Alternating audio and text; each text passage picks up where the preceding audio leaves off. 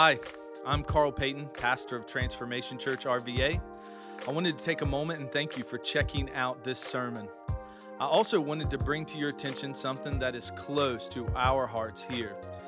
While our team has prayed that this message would stir within you a desire to know more about Jesus and be more like him, our desire is that it would only be supplemental to your faith journey and not replace the church and faith community God has called you to be a part of locally. With that said, engage with us over the next 30 to 40 minutes as we dig into the Word of God proclaimed. We're going to dive into the book of Psalms. And you're going to you're really going to enjoy the message today and I'll tell you why. There's a lot of uh, it's the millennials would say it gets all up in your feels. Um, and what that means is it really hits you at the heart, okay? That's what that means for anybody who might not understand. Um, Psalms 84, we're in the second week of a series about serving and why serving. Um, and what we found out last week is that when Christ transforms your heart,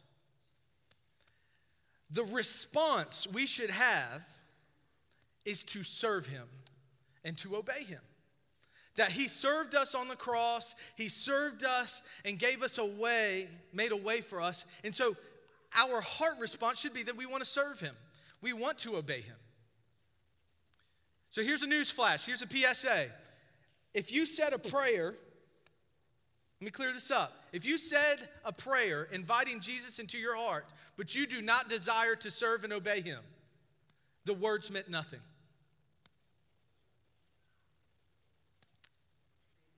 Look, everybody just said, okay, I'm not coming back to this church anymore. You know what? He's done hurt my feelings. You must understand this morning that just saying words, what does the Bible say? You must confess with your mouth and what? Believe. You got to believe it. So there are lots of people who say the prayer and think they've got their fire insurance. But the true story of biblical um, significance is that when Christ enters your heart, things change. You change. And if that's not the case, I'd check yourself.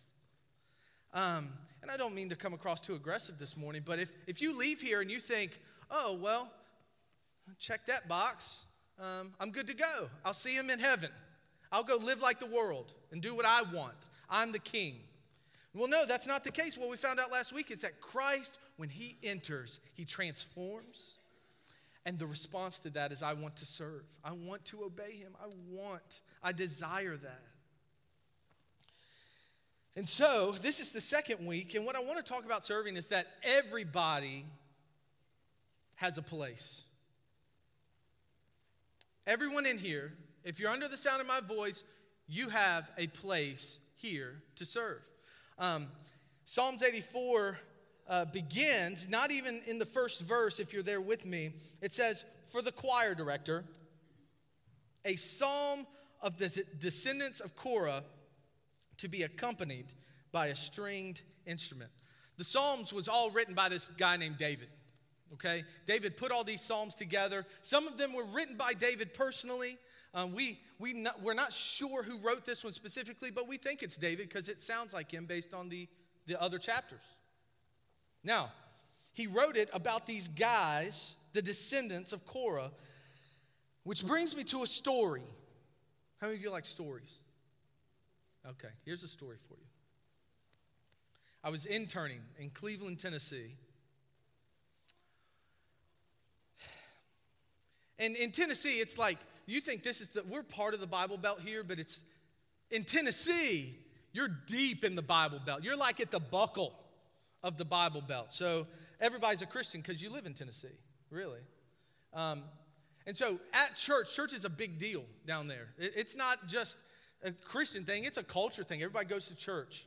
Um, and it's, it's shifted away from that, but I remember going to church my second week as an intern at this church and there were two of us, two interns, me um, and a guy named Jeremy. Now, Jeremy, we were both freshmen at Lee University in Cleveland, Tennessee. Um, I had some skills about me. I could play the piano, I could sing. Um, Jeremy couldn't even play the radio, okay? So, and and just outside of music, if he touched something it broke, do you know people like that? Like they try and fix something, but they make it worse. This was Jeremy. Jeremy, now, he was the nicest guy, but he could never do anything right. He found it. We took the church bus to Six Flags in Atlanta. We asked him, we said, hey, listen, when we get back, we need you to take the van, go fill it up with gas, okay? But make sure you do it before anybody takes it out. He said, sure thing. He got distracted by a deer because he's, a, he's an avid hunter. He was terrible at it, but he was an avid hunter. Miss, saw a deer, went chasing after it because in Tennessee, everybody's got a gun in their truck. Grabs his gun, goes chase after it, totally forgets about the van. Doesn't even come back to it, doesn't fill it with gas. The senior group at the church takes off the next morning on a trip and runs out of gas um, on the way to, to their event they were going to. I'm telling you, he could never get it right. Um, until we realized that Jeremy had this uncanny ability to connect with people. He could talk to anybody. And there were so many teenagers in the student ministry. Anybody been around teenagers, no teenagers? Yeah, they're not the easiest group. Hey, teenagers, yeah, you see me in the, ah, ah, ah, yeah. See, look, they're, they're not even paying attention. All five of them, like, you see what I'm saying? Now, while I had some talents, and so I fit in with the music department just like that, Jeremy connected kids to Christ like I had never seen. It was amazing. Couldn't do anything else. In fact, he wasn't allowed to do most things except for invest in students. Now, the reason I bring that up is because everyone in here has a place today. Um, every one of you have something to offer here at the church. In Psalms 84, we'll be walking through the next couple days, next couple weeks. I mean, talking about what it looks like to serve. And so I just want to read the first four verses here in Psalms 84. If you don't have a Bible, there's a pew in front of you. Uh, there's one in the pew in front of you. Uh, you can take that out and see that what we're reading here. Verse 1 How lovely is your dwelling place, O Lord of heaven's armies! I long, yes, I faint with longing to enter the courts of the Lord. With my whole being, body, and soul, I will shout joyfully to the living God. Even the sparrow finds a home, and the swallow builds her nest and raises her young at a place near the altar. O Lord of heaven's armies, my King and my God, what joy for those who can live in your house, always singing your praises.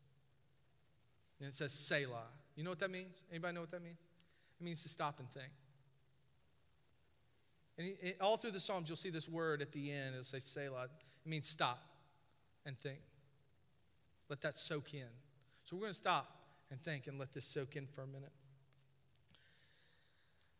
Now, since we don't know who the author is, we can't say for sure, but the, what the, theologians say is that David most likely wrote this psalm when he was on the run from his own son. You think you have family drama? David has family drama. Absalom, have you ever heard this name? Let me tell you another story. This is, this is from the Bible. David's son Absalom was a people person. He could do all kinds of things. He could woo people. Absalom was the guy. He was, and he was one of David's favorites. And uh, so David, who was the king of Israel, okay? Um, a matter of fact, they moved the capital to Jerusalem while Absalom was growing up in David's house. Well, David was able to win people so well that it got to the point he said, my dad doesn't know what he's doing, so I'm going to overthrow him. So Absalom just declares himself to be king, ramps up a bunch of armies. Now, I don't know what family drama you have, you've brought in today. I guarantee you, it will not surmount to this. He got the National Guard, he got all the armies together, all the people groups, except for a couple, and war and chased his own father out of the city. And his father was on the run. And so while he is out on the run, what we read here is how David misses being at church. Because he loves the Lord, because Christ has transformed his, his life, he yearns to be in God's house. In fact, in verse 1, it says, How lovely is your dwelling place. He's talking about its beauty. We have a beautiful sanctuary here. Some of us, and some who aren't here, would say, Wow, they have a beautiful sanctuary. They may not have had great experiences here. Now, now this morning, some of you most of us have had bad experiences in church somewhere. This was not the case for David. Yeah, girl. Thank you. no, I can't make that joke. I'll get fired. Um, now, how lovely is your dwelling place? He's talking about how beautiful it is, how he yearns for it. In verse 2, I long, yes, I faint. So it's not just that he has this heart level desire, it's gut level. I faint. It's almost as if, and, and, in, the, and, and in this Hebrew uh, writing, what David is trying to get across is that he feels malnourished from not being able to be in God's house. Now, at the very beginning, we talked about these descendants of Korah let me give you some background and why he's writing this the way he's writing this. The family of Korah was around since Moses left Egypt, okay? So Moses left Egypt with all the Israelites. Y'all remember the story where Moses went up on the mountain to get the 10 commandments? While he was gone, they start they made their own golden calf. They made God very angry, and the Bible says the earth opened up and swallowed the people that were worshiping. Can you imagine being there for this?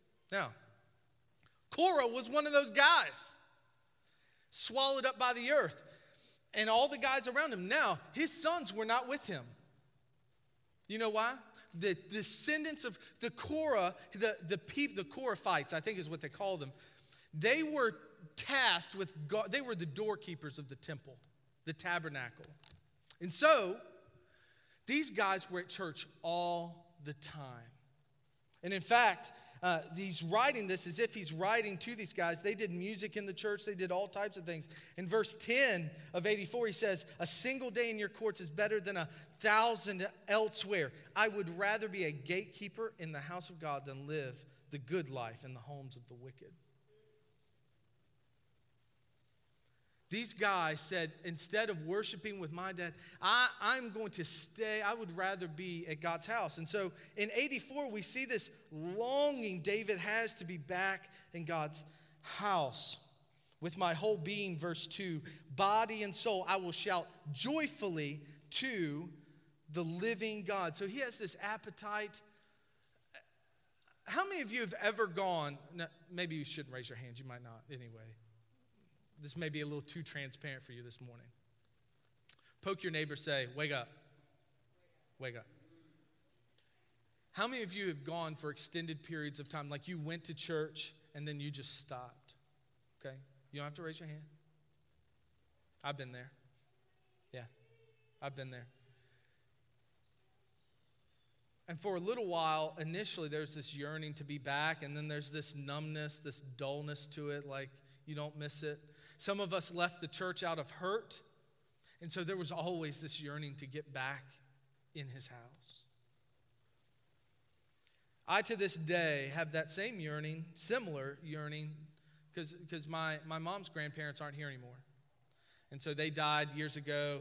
And there was just this warmth in going to my grandma's house because she always had the same things in the same places. Like there's this there's still a gold tin at my grandmother's house sitting up on the refrigerator Um, luckily, we've emptied the cookies, but, but it still sits there.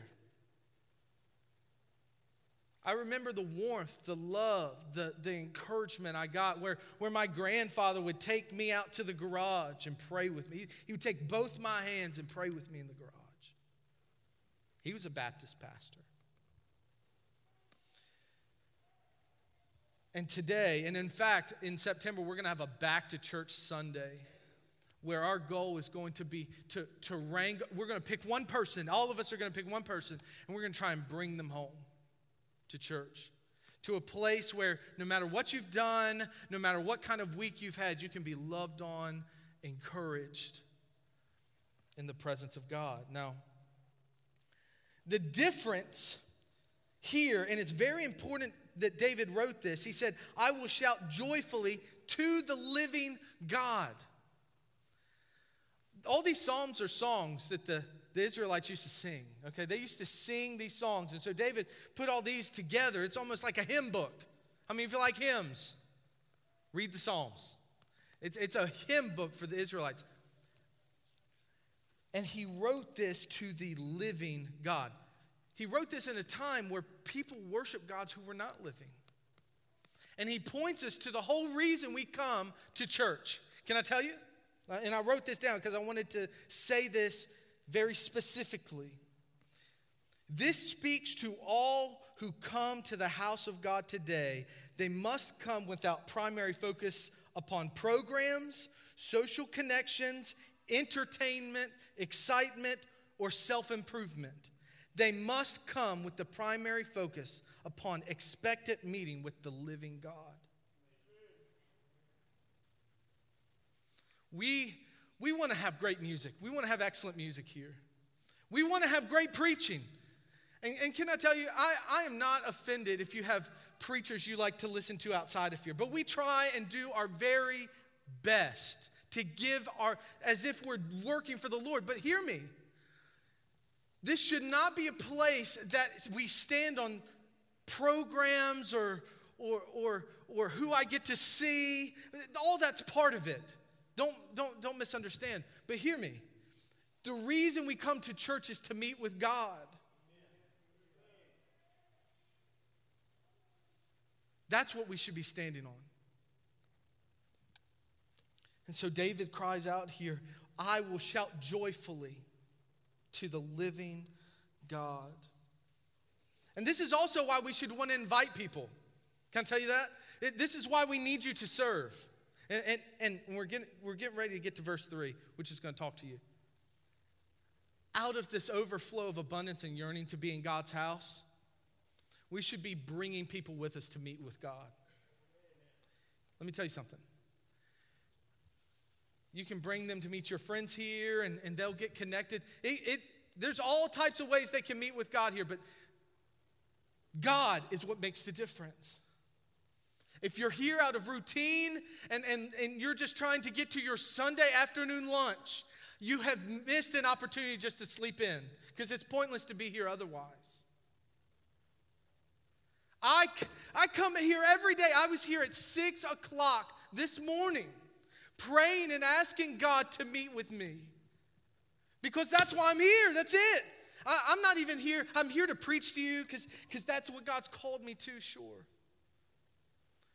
But my, my main focus in being here today is I want to meet with God. I need Him. I need to feel Him. I need to, and, and, and I have great fond memories of coming to His house. And I have some bad ones too. I remember a specific one where we were having a church business meeting on a Sunday night, and a brother stood up in the back corner as the pastor's trying to relay some business that not everybody was on. The, anybody ever been in a church that wasn't on the same page? it's every church. Can I tell you? It's every church. This guy stood up in the back and basically blessed that pastor up once and in a bad blessing. It was not a good blessing. I remember it vividly, like I am picturing it. I was scarred by it.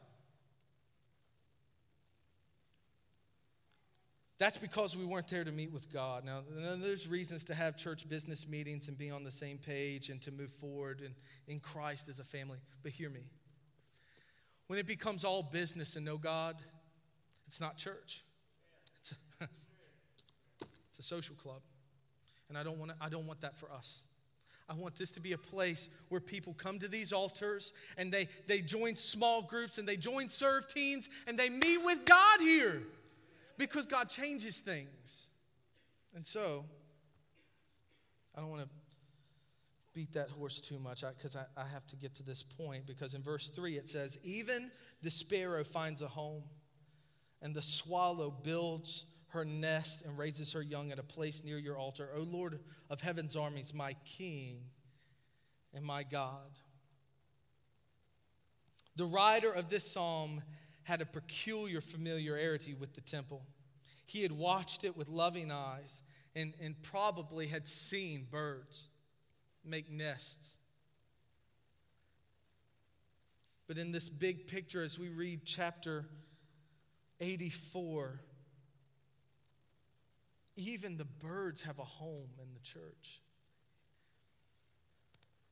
It, it, it reckons forward to the New Testament where, where we're encouraged that why should we worry? If the birds don't have to worry for food, why should we have anything to worry about? God will take care of us, right? So we see, we see this imagery throughout the Bible that the, if God cares about the birds, and even the birds here have made a home, like swallows are known for being restless. Have you ever seen a swallow? They're always moving, always restless. Have you come in restless this morning? There's a place for you here. The sparrow raises her young, all in this place. Everyone in this room this morning has a place here, and a place to serve, a place to make home. And that's our desire is that you would make this a home for you and your family. And then in verse 4, what joy for those who can live in your house, always singing your praises. Back in the day, the, the priests used to live at the temple. I don't live here, uh, mostly because you'd be able to find me too, too often. You know, I need to hide from you. I'm just kidding. Um, but seriously, though, priests used to live in the church. And David here is writing, Man, I wish I was that guy. I wish I could live in the church as he is on the run from his son who's out to kill him. He wanted to get there but couldn't. And he recognized that everyone this morning, hear me, look at me, you have a place here. And not just a place, a place to make home, a place for you to serve. And there's one primary reason for serving is because we want to connect people with a living God. Who, who can answer the questions that they have? Who can comfort the pain? Who can step into the mess and, and make sense of it. That's what people need. Now, this morning, I am very encouraged because we have the most serving people here. Um, we have people who are willing to just give of their time, and you know who you are. If I started, I'd have to name too many people. I'd be up here for a half hour naming. But if you are not serving and not connected somewhere, next Sunday's your Sunday. And we're going to have it out for two Sundays. We're going to have a ministry team draft because it's, it's football season. Okay? And um, football season lasts for, for quite a while into to February. Uh, the draft here is 24 7. You can join a team anytime. And hear me, you don't have to be a member here to serve. I want all of you to serve. You don't have to join the church to serve on a team. Um, and honestly, there, there are some positions here, like serving in the parking lot. If you bring your friends and they like directing traffic, but they don't know the Lord, I'll put them in the parking lot directing traffic if they want to serve here. Because they, may make they may meet Jesus in that parking lot. I'm so thankful for church in a society where, hear me, You can't get anywhere else what you get here. People that love you unconditionally, people that will care for your soul and not just care about you on a superficial level. Church is the best. And the church, while we have this physical building, the church is made up of you and I. That's, that's the church. Fond memories, some not so fond. There's all types of situations in here today. All of us have different backgrounds. And so, and today's probably a different message than you've probably thought you were going to hear or maybe wanted to hear. But my prayer was this this morning as I was praying for you was that God would begin to prick your heart where you can serve here. Whether it's greeting people at the door, in the parking lot, help keeping the cafe stocked on our kitchen team, the food pantry, the media booth. Can you play an instrument? Can you sing? If you can't, we'll just put you, you know, in the choir. We'll, we'll blend you with everybody else. That's okay. Um, unless you're really loud. Um, the, the, if you're really loud and bad, like Michael's loud and a great singer. Um, if you're loud and bad, we might have to put you like in the parking lot. But it, it's fine. There's somewhere for you, is what I'm saying. And I want you to know that God loves you. If you've come here today, He loves you. He died for us. And our response to that should be God, I want to serve you, I want to obey you. We just celebrated with teenagers today a decision made. Yeah, teenagers, I'm talking about you again. Thank you, Kaylee. Paying attention. Yeah, no problem. There's a place for you to serve. If you're, you know who's the head of my connections department? BG. BG's 82 years old. You know who comes up? Liz Parrish, Miss Liz, comes up here and sets up all this baptism stuff with Miss Trudy. Uh, Dewey helps me put on my, my pack so I don't get electrocuted when I get in there. Listen, there's no age limit to serving God, but there should be a desire. So if you're a Christian in here today, be thinking, yeah, I got you. I got you. God is calling you to something. Thanks for streaming this audio from Transformation Church RVA, located in Richmond, Virginia. For more information, check out our website at www.transformationrva.com.